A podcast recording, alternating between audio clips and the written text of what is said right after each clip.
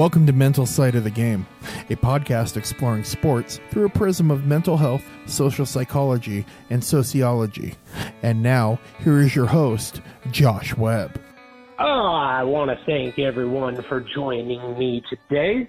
This is your host, Josh Webb, and as you heard by our lovely new intro, uh, this is Mental Side of the Game, a podcast that focuses on sports and mental health. Um, for today's discussion, I have brought in sort of a, a, a, a sports vivant, uh, a man about town, a jack of all trades, uh, as they say, uh, Mr. Matt Zemek, who I know uh, from the college football spectrum, uh, but who other people could know from the tennis spectrum, the political spectrum, the regular football spectrum. I say regular, I mean NFL. College is is really is regular. Um, but uh, Matt, how you doing today, man? I'm doing well, Josh. Thanks for having me, and I'm really thrilled that you're doing this. Ah, well, you know, I had to do something with my time after my little mental crash, so this seemed like a good idea. It was recommended to me that I talk about things, and what better way to do that than on a podcast? Um, you know, in today's discussion, at least where we're going to start out, it kind of it plays into what's happening in the background of uh, our discussion right now, and that's Game Seven of the World Series. And I, uh, today's discussion is going to focus on a term that you hear a lot in sports, and I am sure you are going to hear down the closing stretches of this game, and that is mental toughness.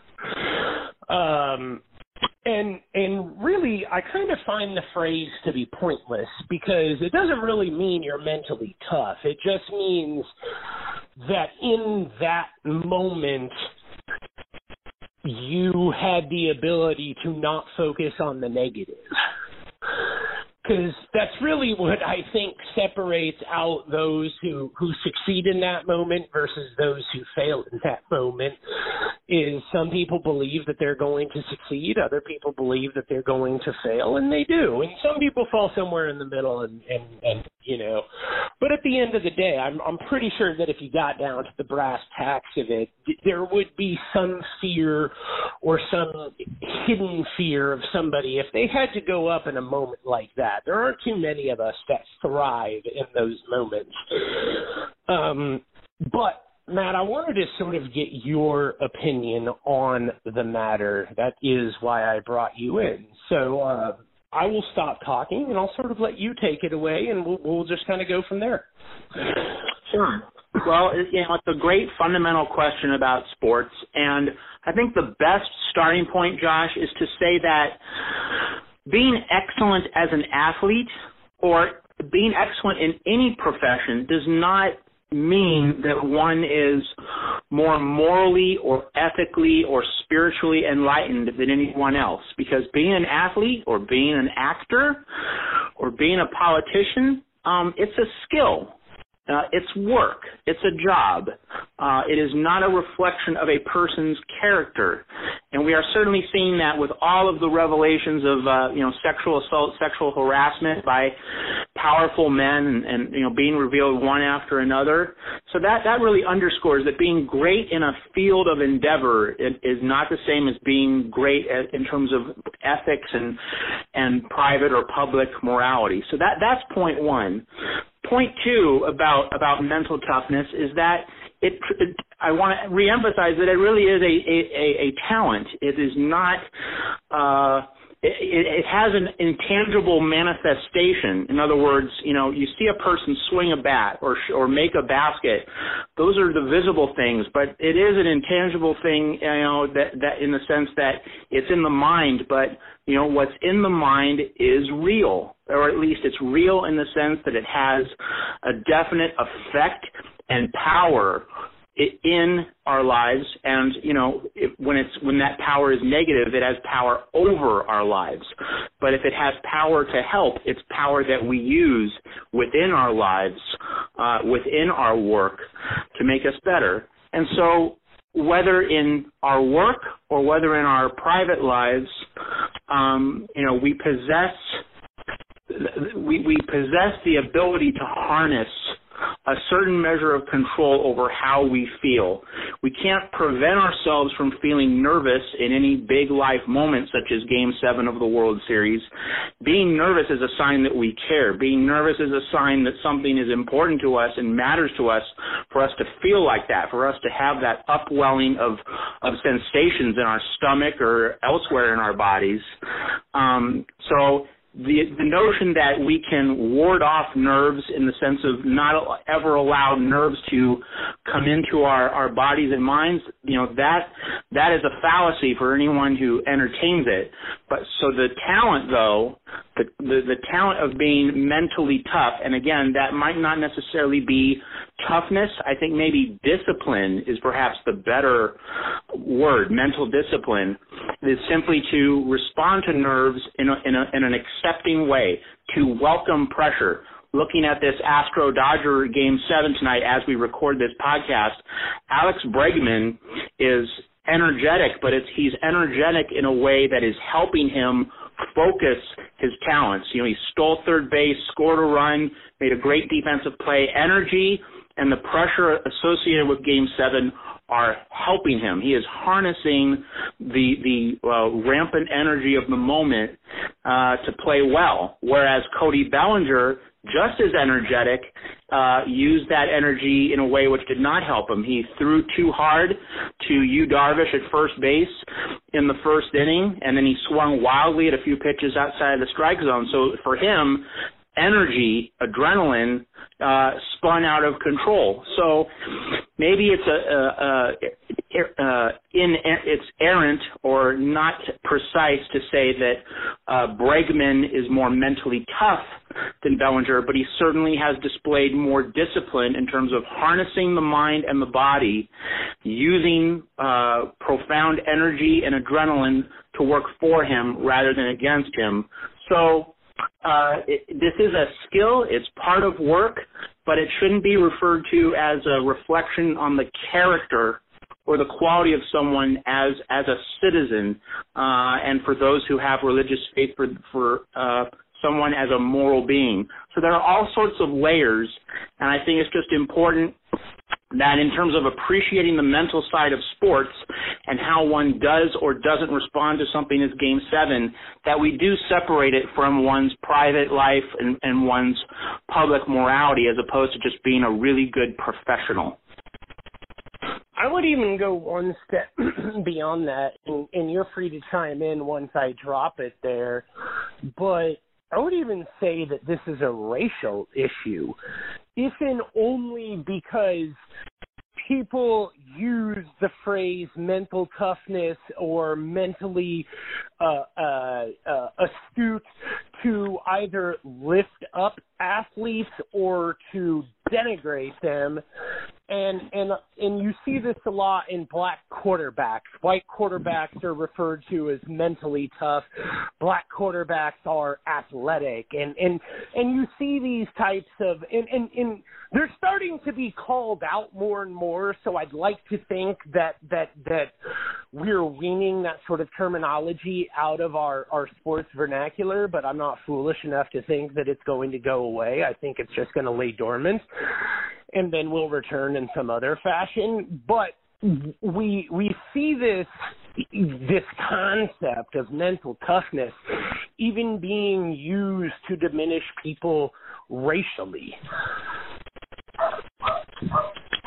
there's certainly a long history of that, and especially you know Doug Williams uh, and any other African American quarterbacks who have won the Super Bowl. I mean, they the idea that they uh, the label of a black quarterback is almost like this subspecies. I mean, it's it's profound, it's conspicuous, it's it's consistent. Uh, Cam Newton uh, certainly has dealt with that and is still dealing with that and you know his own personal mistakes to the side you know it the the, the idea that some players get a certain kind of label based on their skin color uh you know it it it it gets into that point of uh you know we're all made of the same stuff.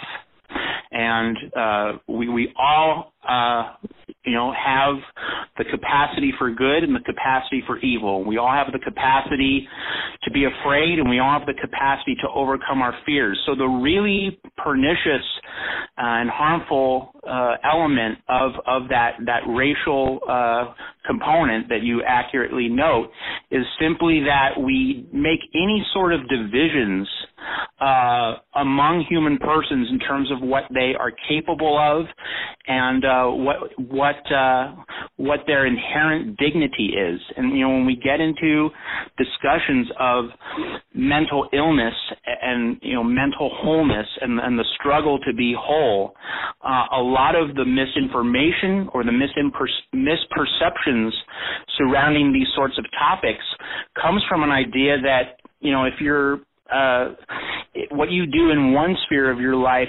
automatically extends throughout other aspects of your life. Uh, you know, all these, all these certain uh, assumptions packaged into you know how we view athletes and other public figures.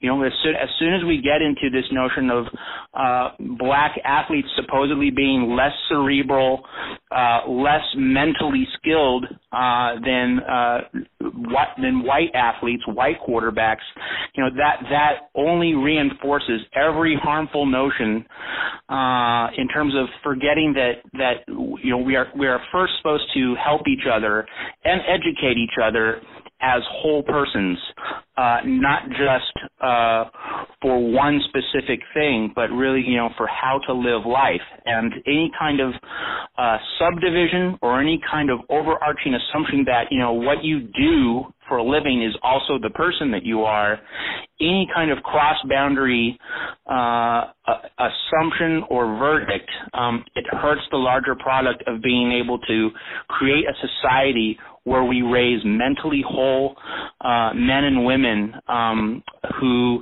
can respond not just well at work, um, you know, in terms of a, a situation such as a Game Seven of the World Series, but who are able to respond well to personal relationships, toward the fame that comes with being an athlete, toward the wealth that comes with being an athlete, toward the uh, sexual uh, challenges and temptations that come with being an athlete.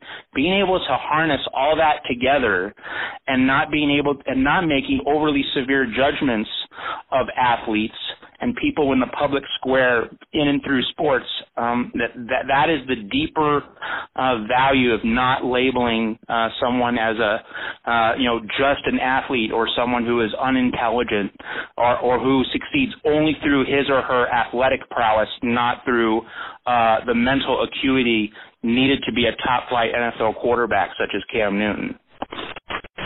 Yeah, and it's it, it's it's weird for me when and and and I guess it shouldn't be weird because social media is just a place where this sort of bile exists, but even amongst those who aren't uh, members uh, or or affiliated with some of the more reprehensible sects of our society, there seems to be this sort of hidden maybe subconscious way that they regurgitate information that they've learned over the years when talking about black quarterbacks such that it prevents them from actually having a complete discussion about a quarterback who happens to be black.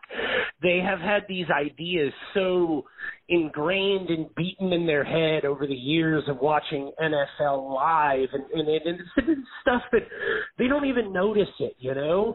It's just how many you, the brain picks up on on patterns and and and, and repetition and you you can only see so many experts go out there and talk about black quarterbacks as athletic and dynamic and and playmakers and white quarterbacks as cerebral and pocket passers and this that and the other. And there's even this uh this thought process that if a quarterback is black he has to be a dual threat quarterback. He can't be a pocket passer. Um even in the age when most people uh uh are are athletic quarterbacks, with the exception of guys who are very obviously pocket passers. But you look at a guy like Josh Rosen, who's going to go through this process, Sam Darnold, who will go through this process, Baker Mayfield, who will go through this process even to a lesser extent at his height.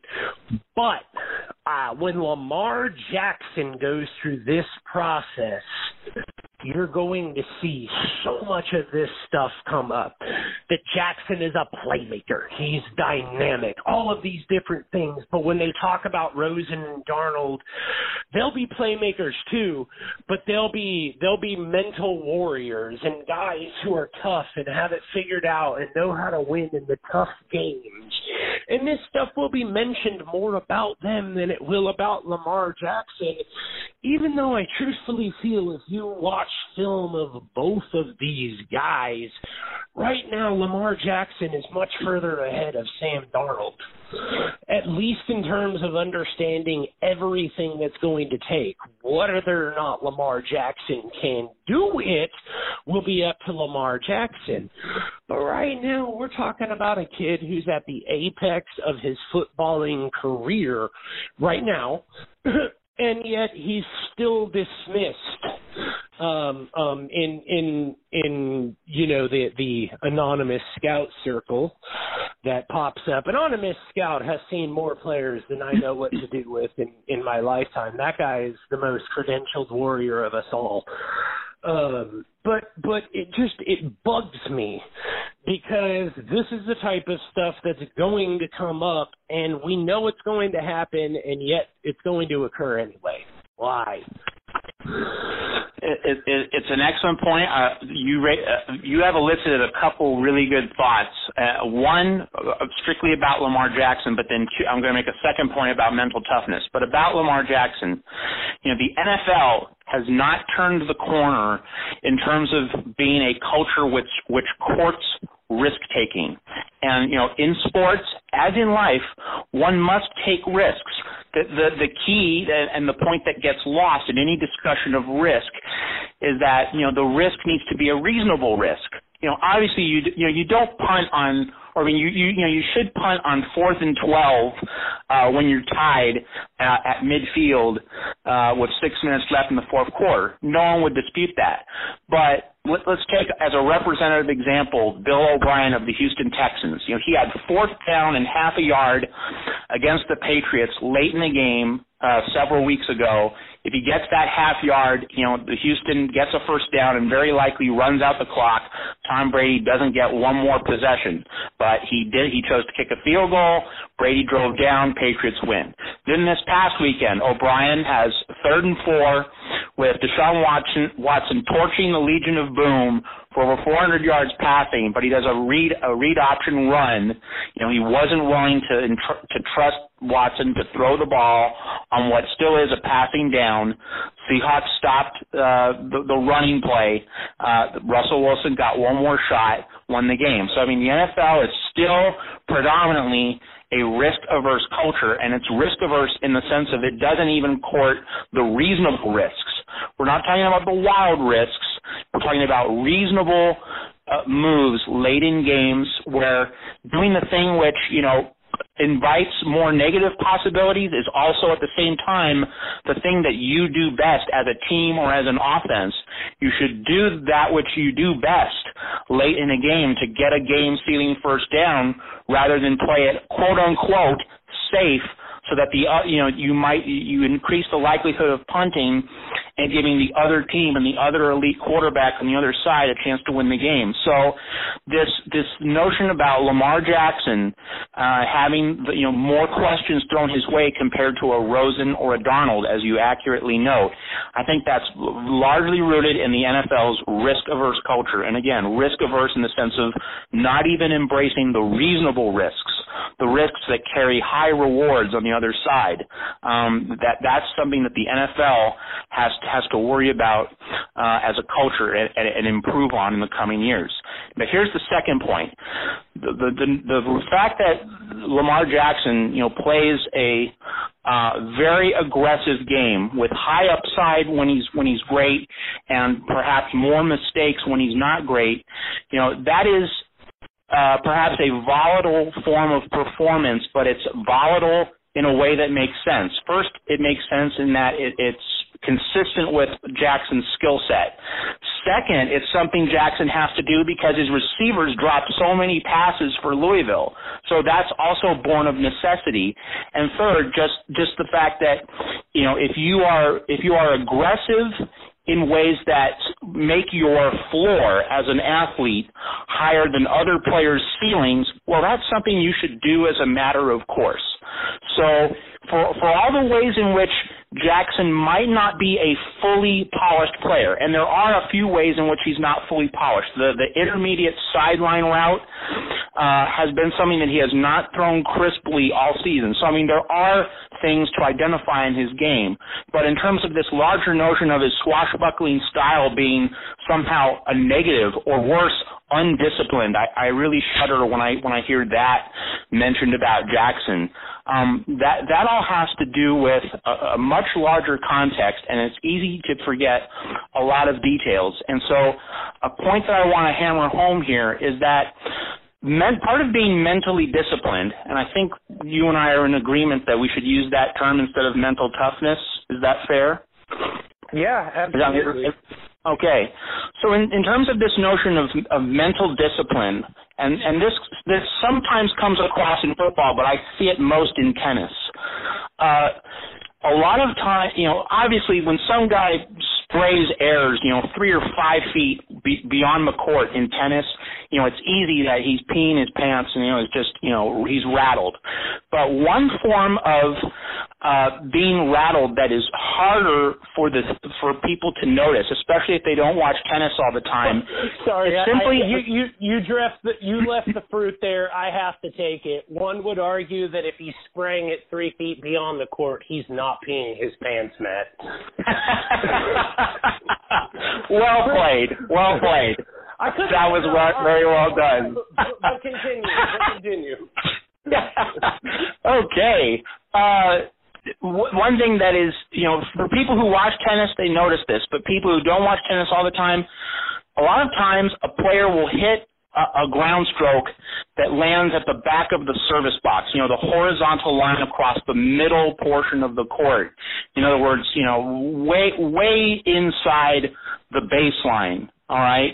Normally, a, a good, well hit ground stroke should be, you know, a foot to a foot and a half inside the baseline. In other words, deep into the other side of the court, so that the other guy doesn't have a short ball to eat, to clobber for for an easy winner.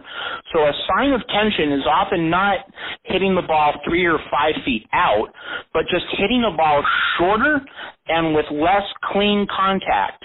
Um, you know, the the the, the ball doesn't fly, you know, well out of bounds, but it's not hit cleanly, uh, and that's often a product of the feet just not moving quickly enough to get to the exact right hitting position. You know, tennis involves a lot of really short choppy baby steps, a lot, a lot of half steps uh, to get exactly to the right point to hit the ball as smoothly, as flatly as possible. So, in other words, nerves often manifest themselves in sports not with the, the big error. I mean, obviously that can and does happen a lot, but many times being nervous is simply about not moving fluidly, uh, not uh, j- just being in a natural flow in terms of how the athlete's body is supposed to react and move. It's not as though you're panicky or you're, you know, just totally discombobulated. No, you're just not moving that half step uh, as normally or as responsibly as usual. So, in terms of bringing this full circle to address your point about Lamar Jackson, he is always in in, in full movement. Know, I very rarely see him uh, hesitate in terms of how he's supposed to move on the field. Um, I, I see that he processes the game I think, with profound mental acuity, and, and that really, um, uh, get, you know, undercuts even more the notion that somehow he is less mentally disciplined uh, than a lot of other people around him. So, really, in terms of the NFL's risk-averse culture, and also in terms of that notion of mental discipline being manifested as a sign of fluid movement, uh, as opposed to you know just being kind of less a little more sluggish. You know, Jackson really checks a lot of those boxes in terms of being mentally disciplined. So nothing could be further from the truth than the notion that somehow he lags behind his uh, pocket passing counterparts uh, at UCLA and USC. Which the funny part about those pocket passing counterparts is that when you were talking about Jackson at the beginning of this, it's sort of like, you know, high yield, uh, but at the same time accident prone uh, or or or mistake prone rather. And and we both hate the term undisciplined. I look at sam darnold and if you want to be honest i see more undiscipline in what darnold does than what jackson does. But I don't think either man are undisciplined.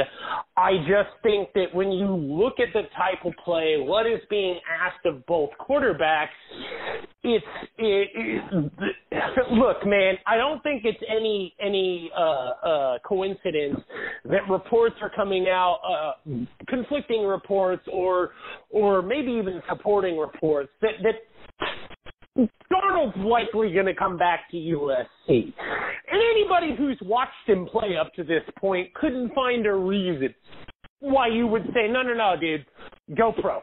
Go pro. You have learned everything you possibly can. Go ahead and go pro. Like, I cannot say that having watched Darnold's uh, uh, year. I'm not sure I could say that about Jackson under Petrino. You know, like if, if it were, I don't think it's even possible for him to come back. Right? I believe I believe he's exhausted his eligibility, or was he a redshirt junior? Uh, I think you know. I think he has one more year of eligibility okay. if he wants it. But the notion because because he won the Heisman last year, I think it just it it has not been seriously entertained that he would play a year beyond this one. Right, and that's sort of what what the the the, the thinking has been with with Darnold for much of the year uh, Rosen too that people would just believe he's going to go on. But honestly, I uh, because I've been familiar with Rosen's recruiting all the way back to when you know he was at St. John Bosco. There are some pretty consistent things that I have heard said about him, uh, uh, both by people who have recruited him, scouts, and people who currently have ties to UCLA.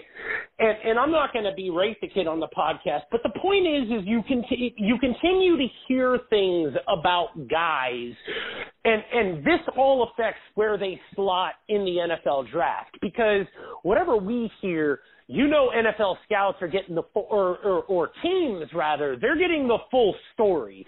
We get some pointless, salacious rumor that may or may not be loaded with truths. They get like the police reports, the, you know, the witness statements. The NFL gets it all.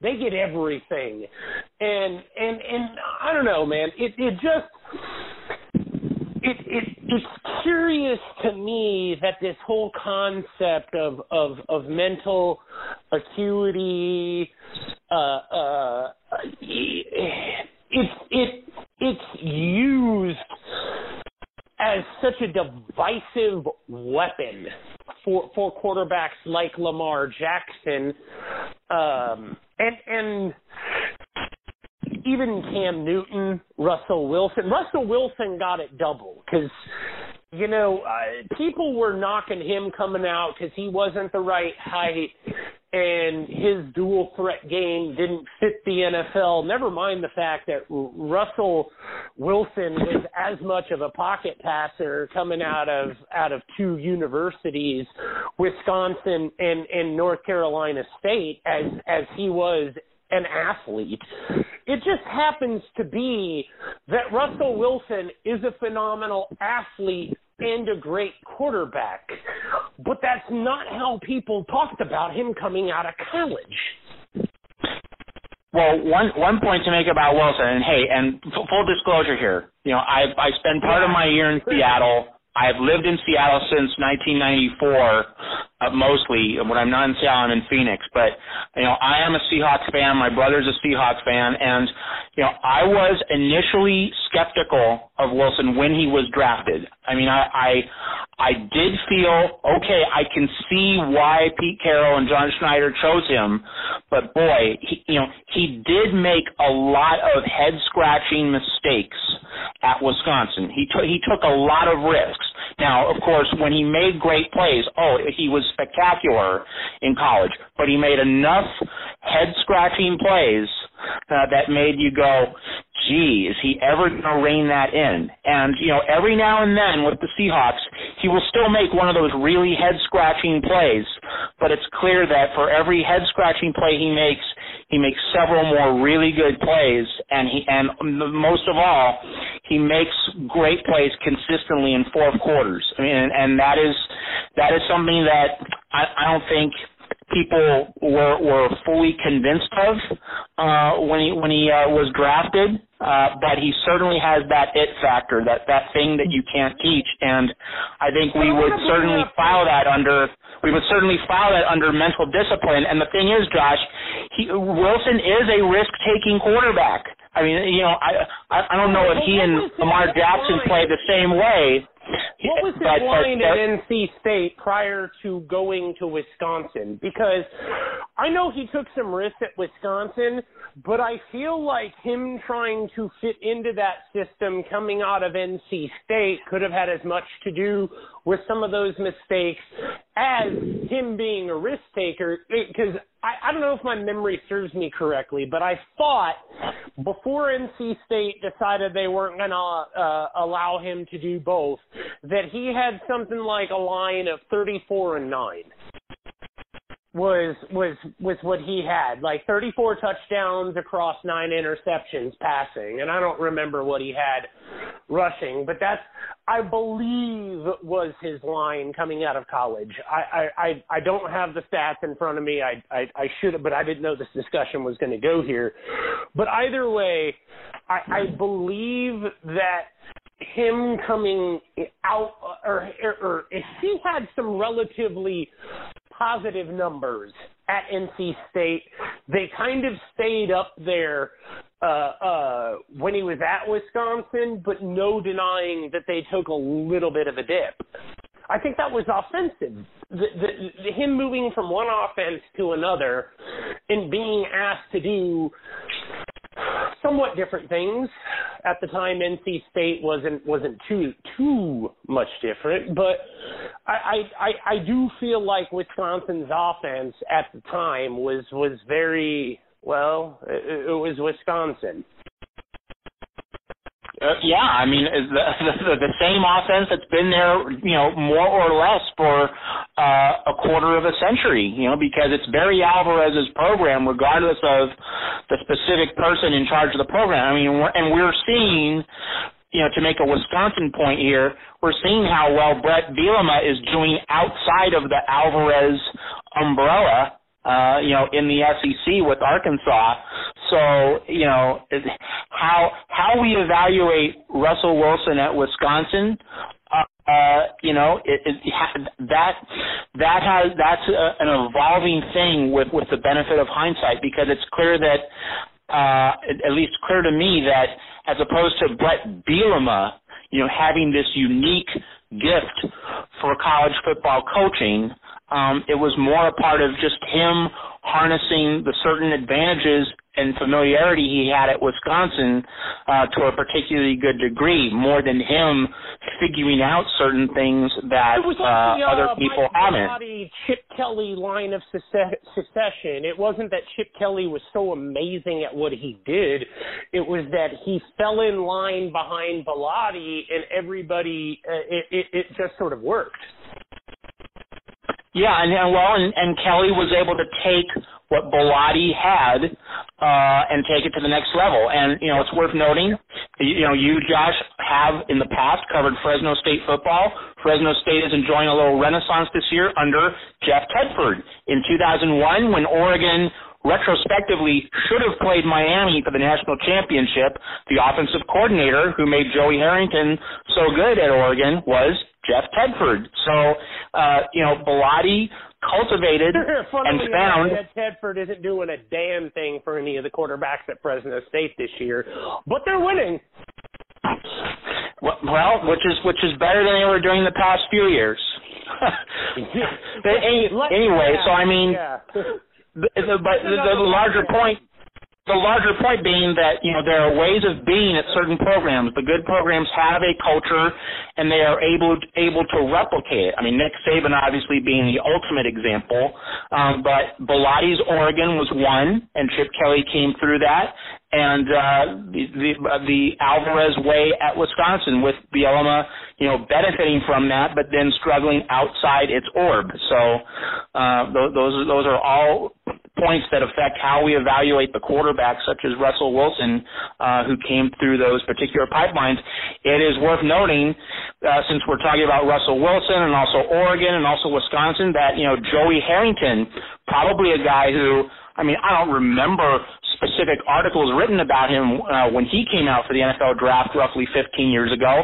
But I imagine that since he was a tall, stately, handsome white quarterback, he probably was called pretty cerebral in a reasonable uh, percentage of outlets. But, you know, Russell Wilson, this risk taking quarterback who could sometimes make the really bad mistake, uh, he has become, you know, a giant, you know, who is on his way probably to the Hall of Fame, but certainly if if the Seahawks make the divisional round this year, the Seahawks will be one of only two teams to make the divisional round six straight years, the New England Patriots being the other. So in terms of mental discipline, you know, Russell Wilson is continuing to build a very considerable legacy in Seattle.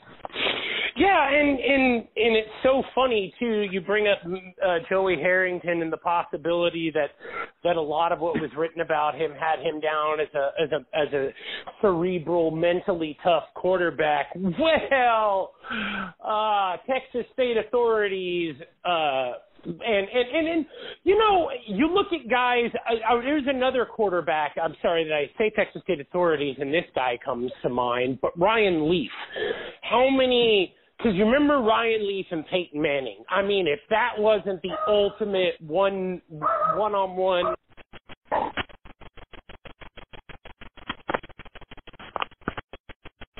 wasn't the ultimate one on one uh uh, uh, uh, draft debate. I don't know what was, but um, you look at how many things had to have been written about him in that same vein, and and where Joey Harrington didn't succeed, Ryan Leaf just collapsed.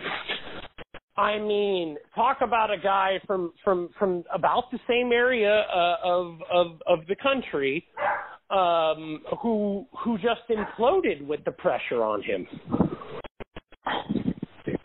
And you know what what do we make of that kind of story uh, for? And and I I'm being clear here. What kind of story do do we make about that for a person, not the athlete, the person? And and obviously, you know, so much money is invested in the athlete part of this. You know, for the mm-hmm. Chargers and uh, you know for the communities that you know pin their hopes in a uh, number two pick as being the messiah or savior of a franchise that has never won the Super Bowl in the Chargers case, you know and all those emotions are understandable, uh, and and certainly within the the sphere of athletic competition on Sundays, legitimate. You know, it's okay to boo these guys uh, because they're you know million dollar athletes, and you pay a pretty good uh, sum of money to get a season ticket on the 50 yard line on Sundays. You know, booing them as athletes in the competitive arena, you know, that's fine, that's fair game, but to when when the when the cheering stops on Sunday night and the scoreboard's at zero, and then you're you're uh, driving home. You know, you go back to your house Sunday night, and then you wake up Monday morning. You know, if you're getting flack from from your neighbors, then you know that's a very different thing because then you're being treated as a person uh, in your private time, in your private sphere, you know, in your neighborhood, you know, at or near your residence, and you know, it's it's to a certain extent that spillover is inevitable, but I think that in the age of social media, uh, with everything everything being so instant and with with people knowing so many more details about the lives of of public figures in a way which was never true in the 1980s before the advent of the internet, and which was a lot less true in the 1960s when professional athletes generally had to, you know, pull a second job in the off season uh, which was a way for them to establish neighborly relationships with uh, people in their communities. Um, you know, in, in today's day and age, it's it's certainly regrettable uh, and, and to a certain small extent unavoidable. But we can't just, as a society, I'm not talking about pro sports leagues. I'm talking as a society here. We can't just say, well, this is the inevitable result of you know the internet and social media. Our our colleges, our universities need to be uh, very upfront uh, in adjusting for to to the present day and also into the future in terms of educating not just athletes but any person in any profession, especially the public professions, but really any profession about how to uh, manage oneself, to manage one's life, uh, to manage one's thoughts uh, it, it, as a whole person. And I think that, that when we when we talk about the mental side of sports, as much as it, it is a separate realm from the rest of one's life, you know, and that and that the the way one performs on the field should not be a measure of the of a person uh, as a moral and ethical being and as a citizen.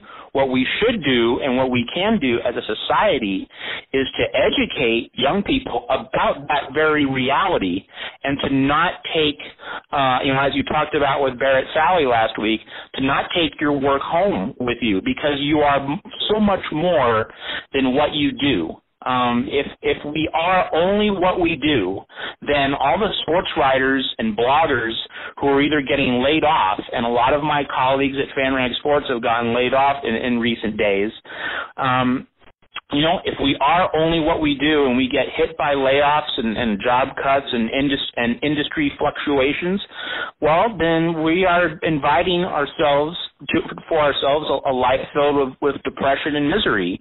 But knowing that we are much more than what we do and knowing that we have inherent dignity and value and knowing that we can be safe in our thoughts uh, in a way which transcends uh, sports and which transcends uh, the, the fate on an athletic field, such as Ryan Leaf, um, you know that is extremely important, and that is something that our society, as manifested in our secondary educational institutions, simply does not do, and that is some that is a large piece of terrain uh, that we need to stake out as a society in the it's future. Funny. And I think that you mentioned Go ahead. because I'm reminded of something that came up during our sociology class, and our professor gets up there. Uh, this is in the very beginnings of, of my sociological career, but a professor gets up there and is like, "Well, why do we get a college education?" And people start listing off the the the, the primary reasons, the manifest reasons of why we get an education, and our professor's like, "Well, what are some of the latent reasons?" And and there was a huge debate over whether you going to college because uh you get a good job because you know that's how your parents tell you you go to college to get a good job. That you know that's anybody who's i don't know about my age maybe 25 or younger has heard the phrase you know and i'm sure some parents are still repeating it though we are beating it out of ourselves as society more and more we're drifting further and further away from academia and i i'm not so sure that's a good thing but uh, you, I do think it is a good thing that that that we're no longer tying you go to college to get a good job because I think that's the beginning of where, like you say, we begin to take our home work with us.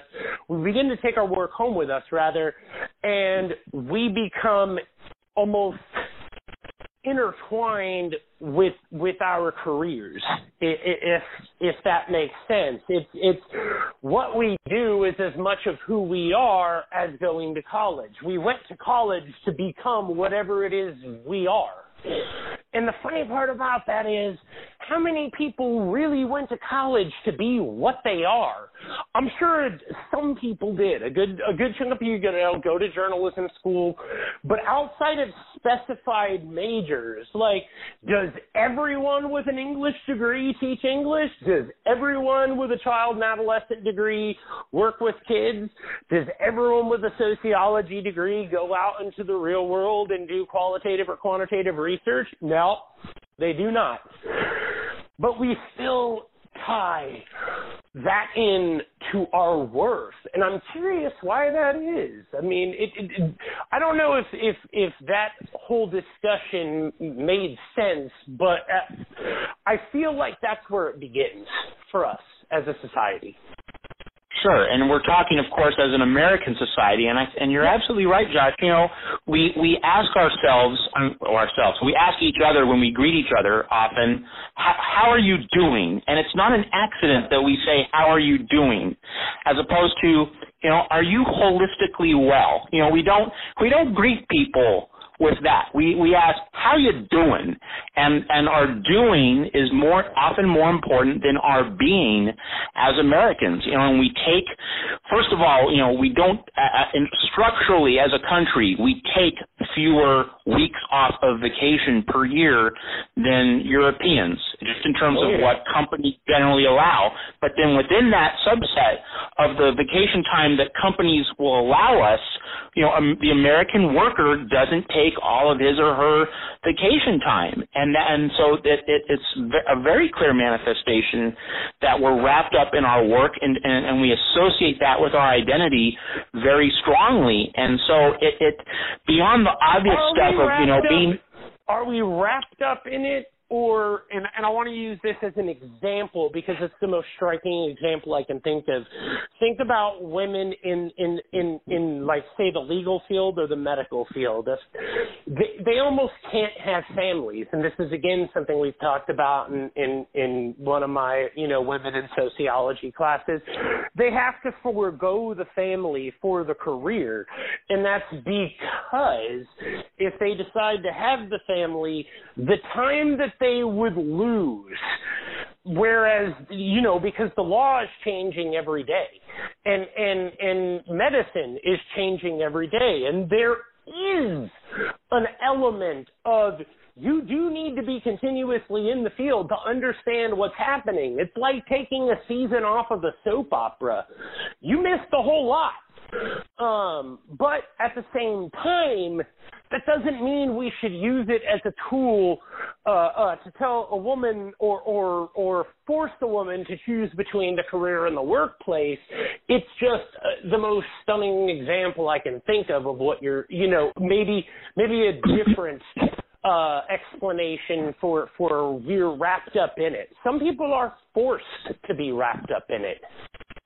That is absolutely true. And and another layer to add on top of that, Josh, is that you know in various academic and research departments at schools yep. for the women who do try to pursue a career, mm-hmm. the supervisor or chair of that of, the, of that academic department is a man, and they have to play the internal office departmental politics in a, in accordance with how that man thinks or operates. They have to play a political game which only reinforces the need to perhaps make choices that, you know, if they if these women, career-minded women had their druthers, you know, they would make a different choice, but they're forced to play what is often a male or masculine uh, guided political game so that they curry favor within their uh, academic department so that they get that grant money, they get that uh, good position uh, within faculty, they get that good research track. I mean, this is something that is is rampant in the sciences and, and in many other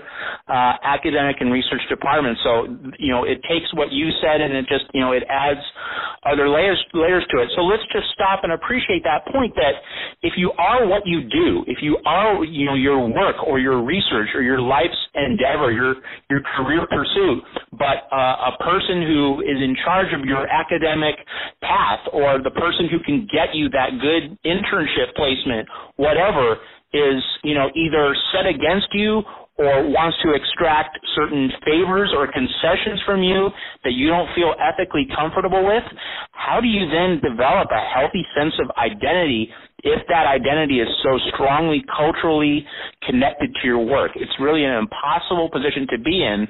And I would just want to draw and complete this circle, Josh, that our schools really are colleges, but uh, I think also high schools as well. High schools have an important role here. We should be educating each, each other, and we should be educating high school age and college age people to learn how to cope with those kinds of tensions and those kinds of conflicts. Because if you can manage to have a, a sense of the whole self in a, a pressure cooker and a cauldron such as that, then you can really manage your whole life. Then you can then you can be a successful athlete, but also be a successful person such that if you get injured, uh, and, you know, when your NFL career is over two years after it begins, you don't feel that your life is at a dead end. You, you, you realize that there is this holistic grounding, uh, that, that gives you meaning and something which enables you to greet every day as as a positive, as a gift, as an opportunity. But if we just educate people for work, for endeavors, for um, specific skills. Not that we shouldn't, of course.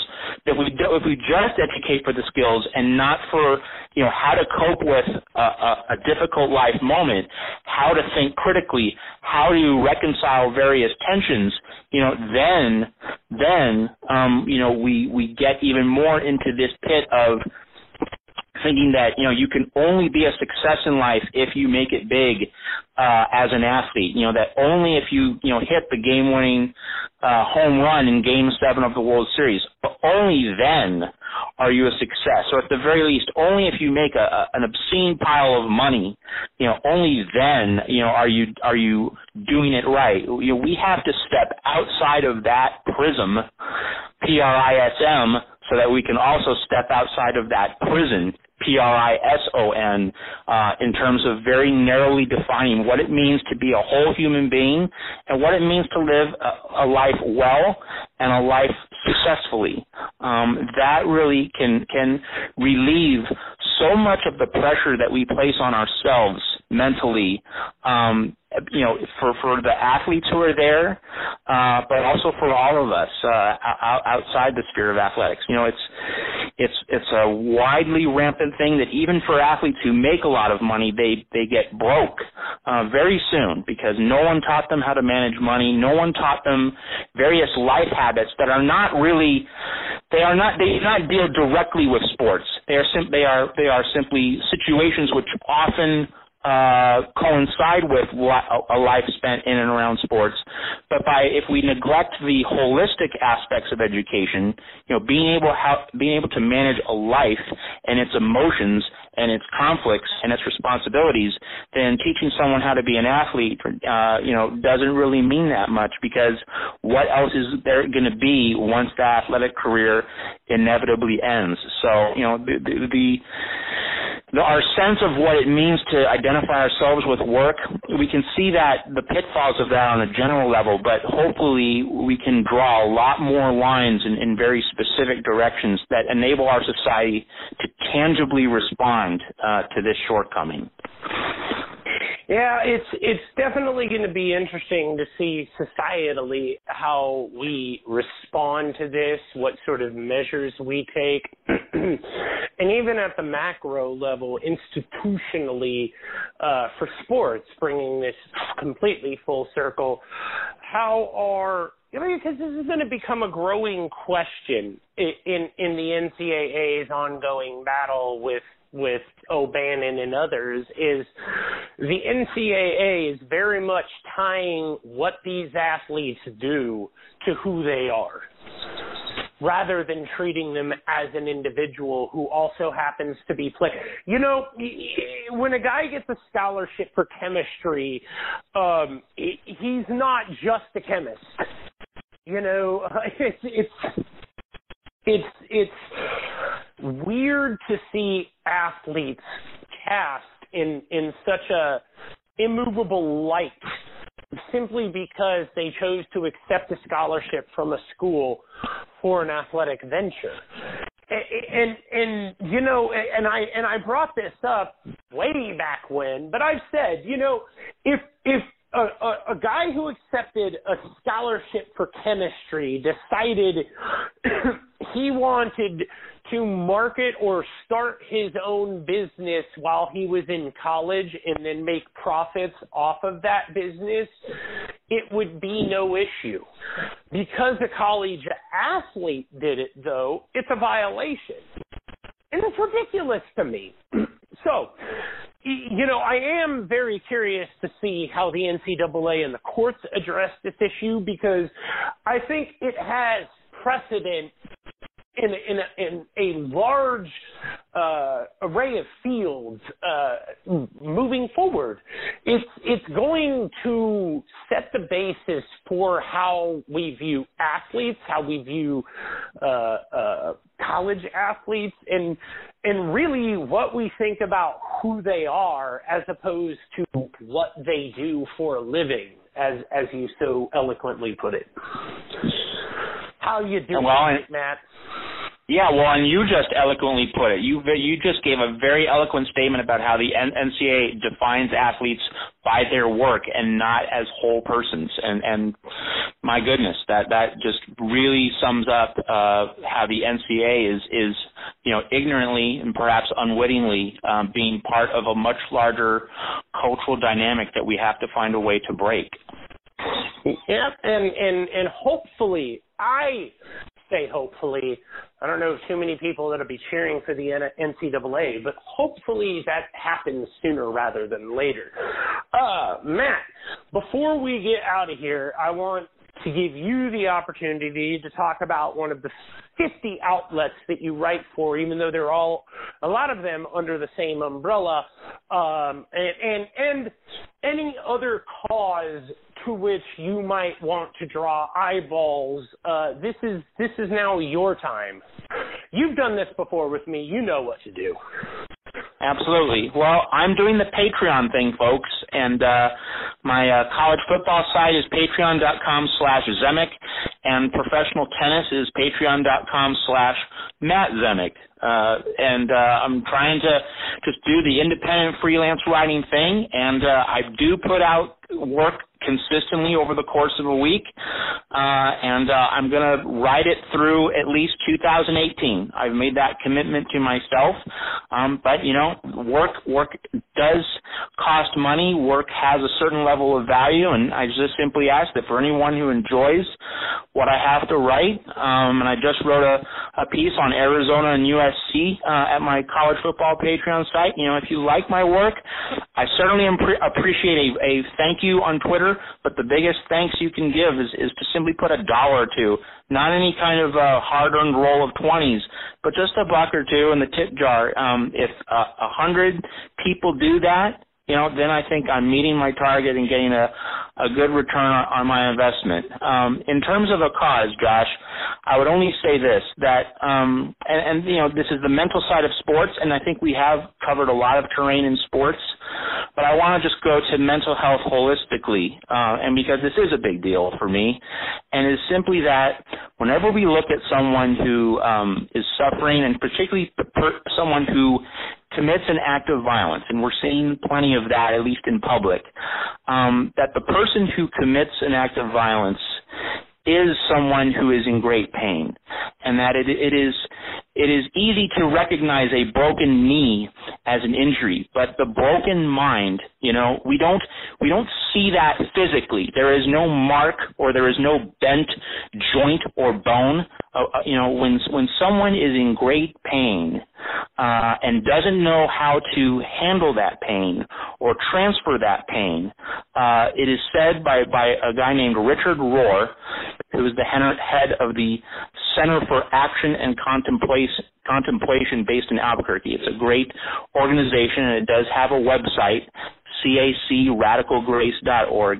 He has said when pain does not get transformed, converted into something healing and positive and nourishing, it, get trans- get, it gets transferred and often in, in a spray of bullets or in some other act of violence. That, that a person who feels so uh, empty, nihilistic, that he or she would want to take another life or inflict pain on someone else, that is pain inside that person's heart.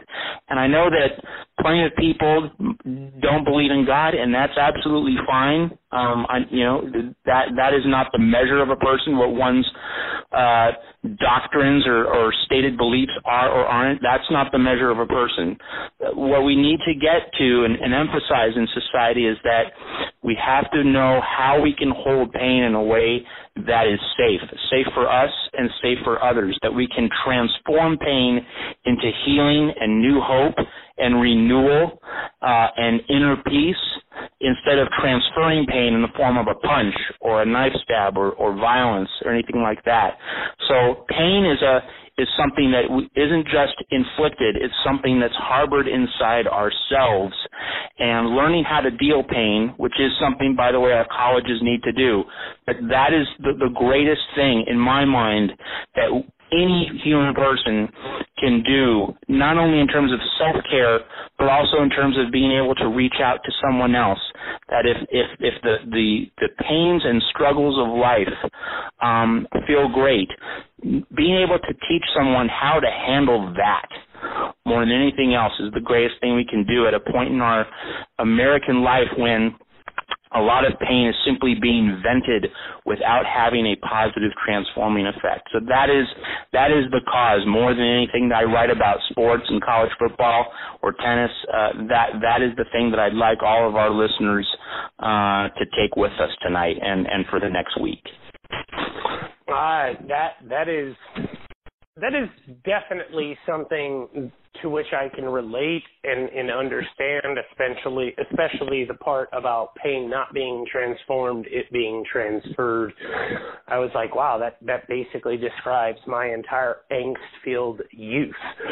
Um, but but but for those who know my story, I am not mocking what Matt is saying. My angst-filled youth comes with a variety of different institutions and so on and so forth. So so I'm not mocking it so much as reliving it. Um, uh, but uh, b- before we get out of here, let people know where they can find you on Twitter, and uh, I will close this out.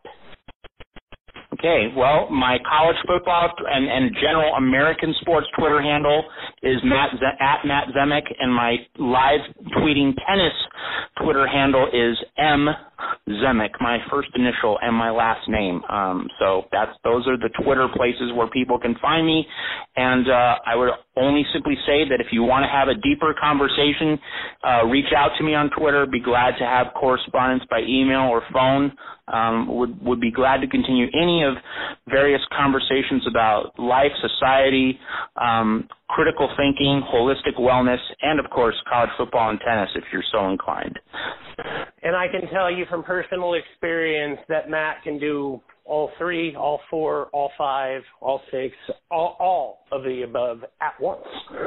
Um, so, for myself and my producer, Mr. Sean Harris, who you may know on Twitter as Ink Tater of the Ute football world, um, but I want to give a shout out to Sean, who's been gracious enough to produce this podcast uh, free of charge so that people can hear it and hear it done well. So if you would like to follow him, he can be found on Twitter at Inktator. If you'd like to follow me, you can be found I can be found on Twitter at Fight on Twist.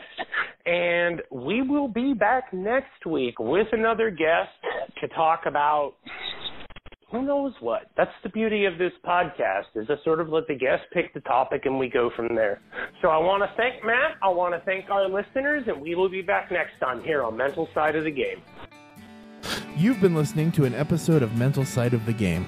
As always, we would like to thank our guests for taking time out of their day to join us. We would also like to thank our sponsor, Blog Talk Radio, without whom none of this would be possible. If you'd like to follow Josh on Twitter, you can do so at Fight on Twist, all one word, where he is always open to discussion and questions on these topics and many others. We'll catch you next week here on the show, and remember, if you haven't gotten to where you're going, chances are you're probably not there yet. Thanks for listening.